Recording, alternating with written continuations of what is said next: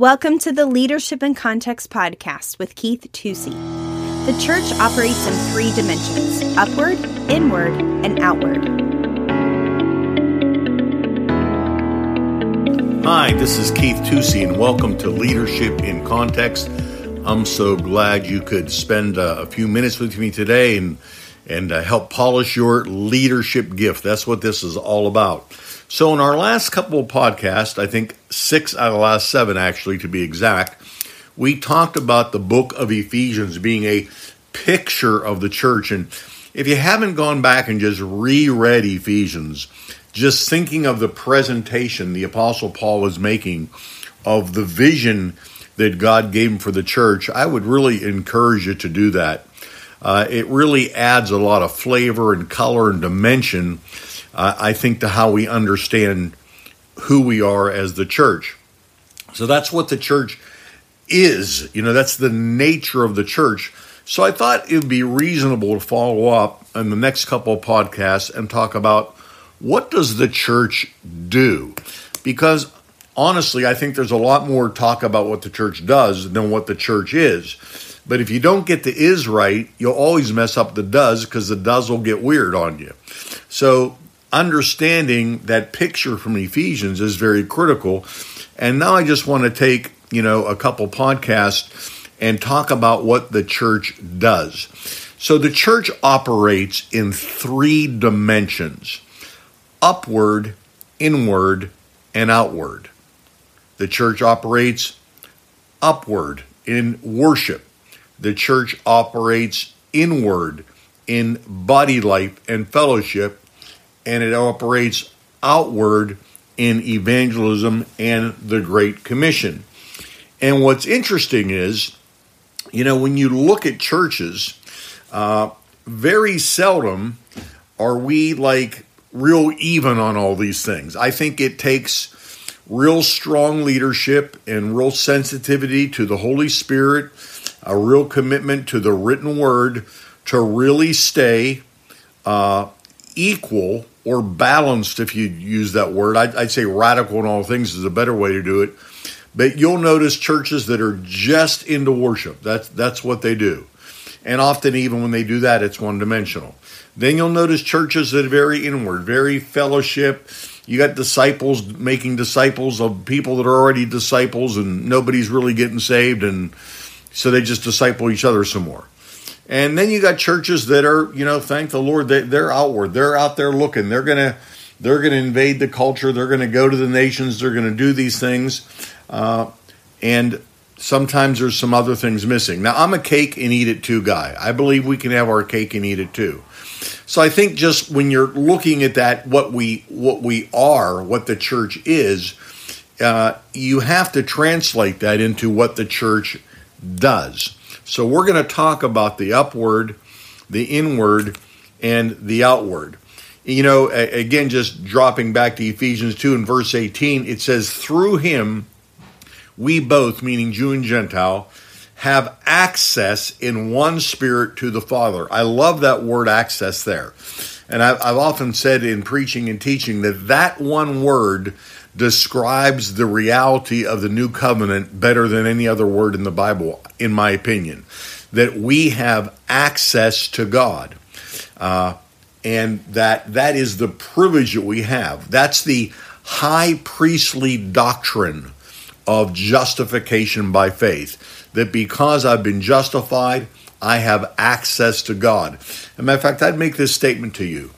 Your growth will be determined, and the fruit you bear will be determined on how you use your access more than on what gifts and what opportunities you have.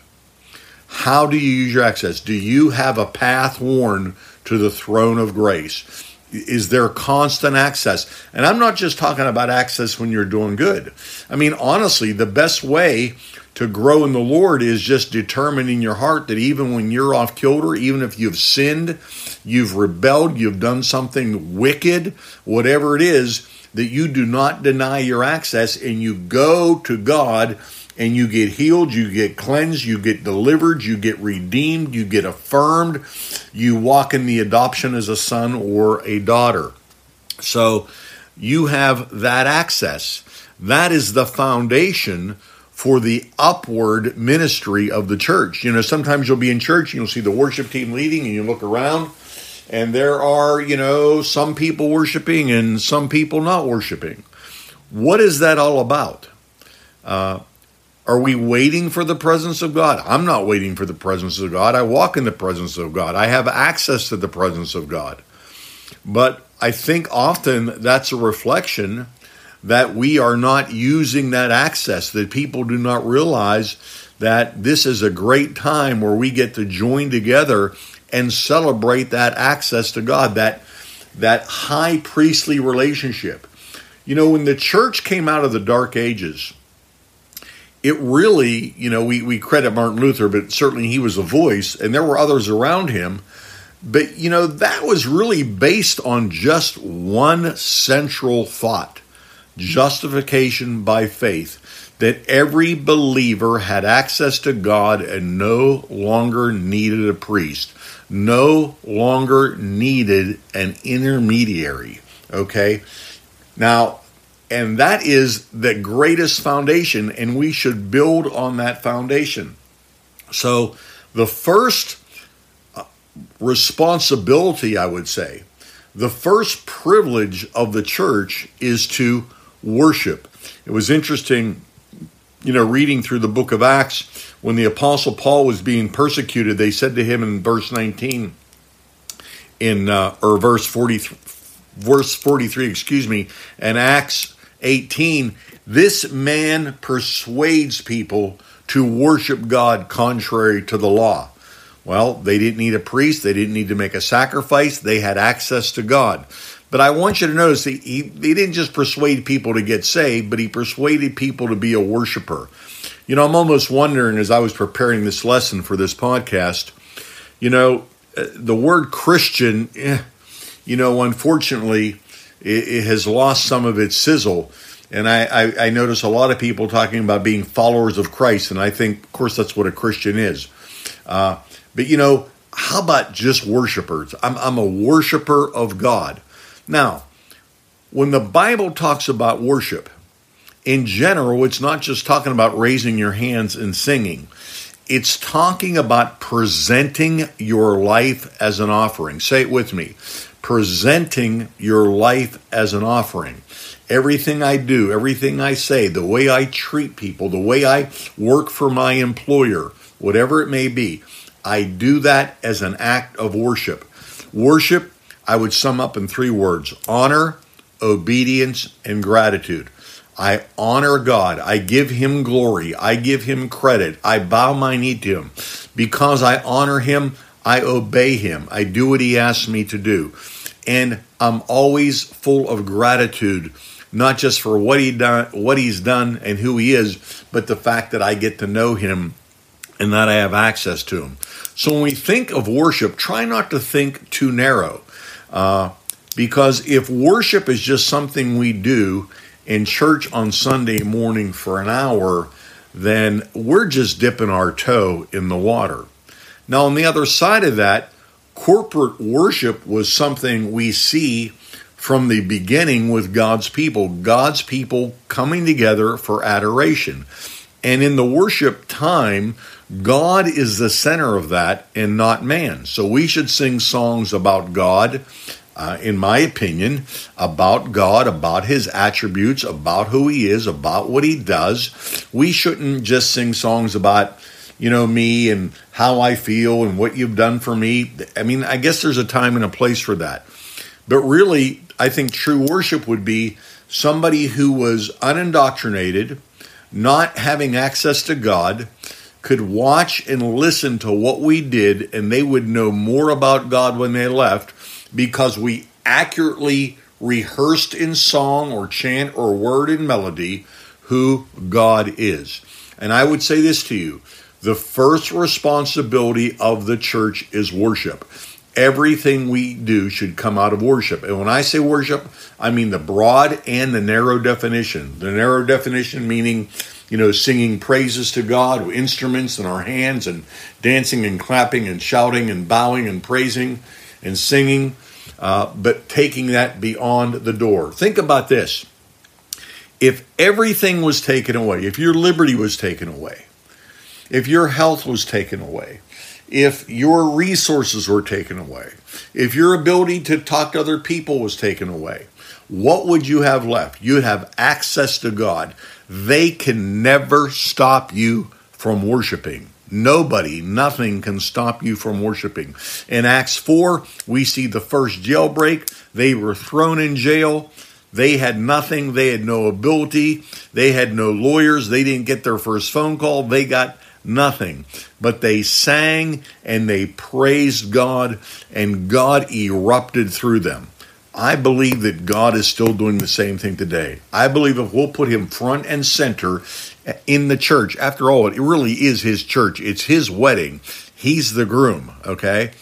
And if we would just uh, praise Him and give Him honor and glory and obedience, I believe the inward and the outward would flow out of that river. Now, I'm not one of these people that believe you just do one or you just do two. I think we need to be doing all three. I think the church should be upward. I think we should be inward. And I think we should be outward.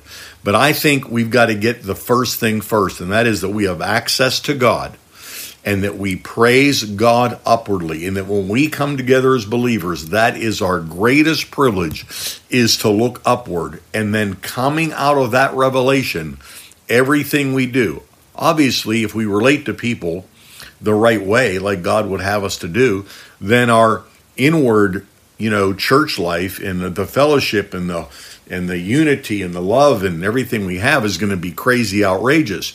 When you see churches with division and those things happening, there's an upward problem, okay? And then when you see churches that can't go outward, there's an inward problem. So let's start with getting the first thing right. The three things the church does upward, inward, and outward. Hey, I hope this really like stirred your heart to really look. I mean, when you're reading like through the book of Acts, just think, okay, was that upward? Like, what were they doing? Who, what did the church do? What was the response of what God had done for them? And God still has that same church. He is still the king of that same church, and that same church will still prevail. And I'm so glad to be a part of it, and I'm glad you are too. So let's be true worshipers of God. Hey, this is Keith Tusey for Leadership in Context. Thanks for listening today. If this has been a blessing to you, ship it off to somebody else and be a blessing to them. The church operates in three dimensions and should be all three. But we have to get the first thing first. Access is the foundation for the upward ministry of the church. Your growth and the fruit you bear will be determined by how you use your access more than what gifts and opportunities you have. Thanks for listening this week to another episode of Leadership in Context with Keith Tusey. Join us next week as Keith continues to put leadership truths in the context of the local church. As always, subscribe, like, rate, and share our podcast. For show notes or to ask Keith a question, email podcast at nrpastors.com. If you would like more information, you can check out our website, find us on Facebook, or follow us on Instagram at nrpastors. See you next week.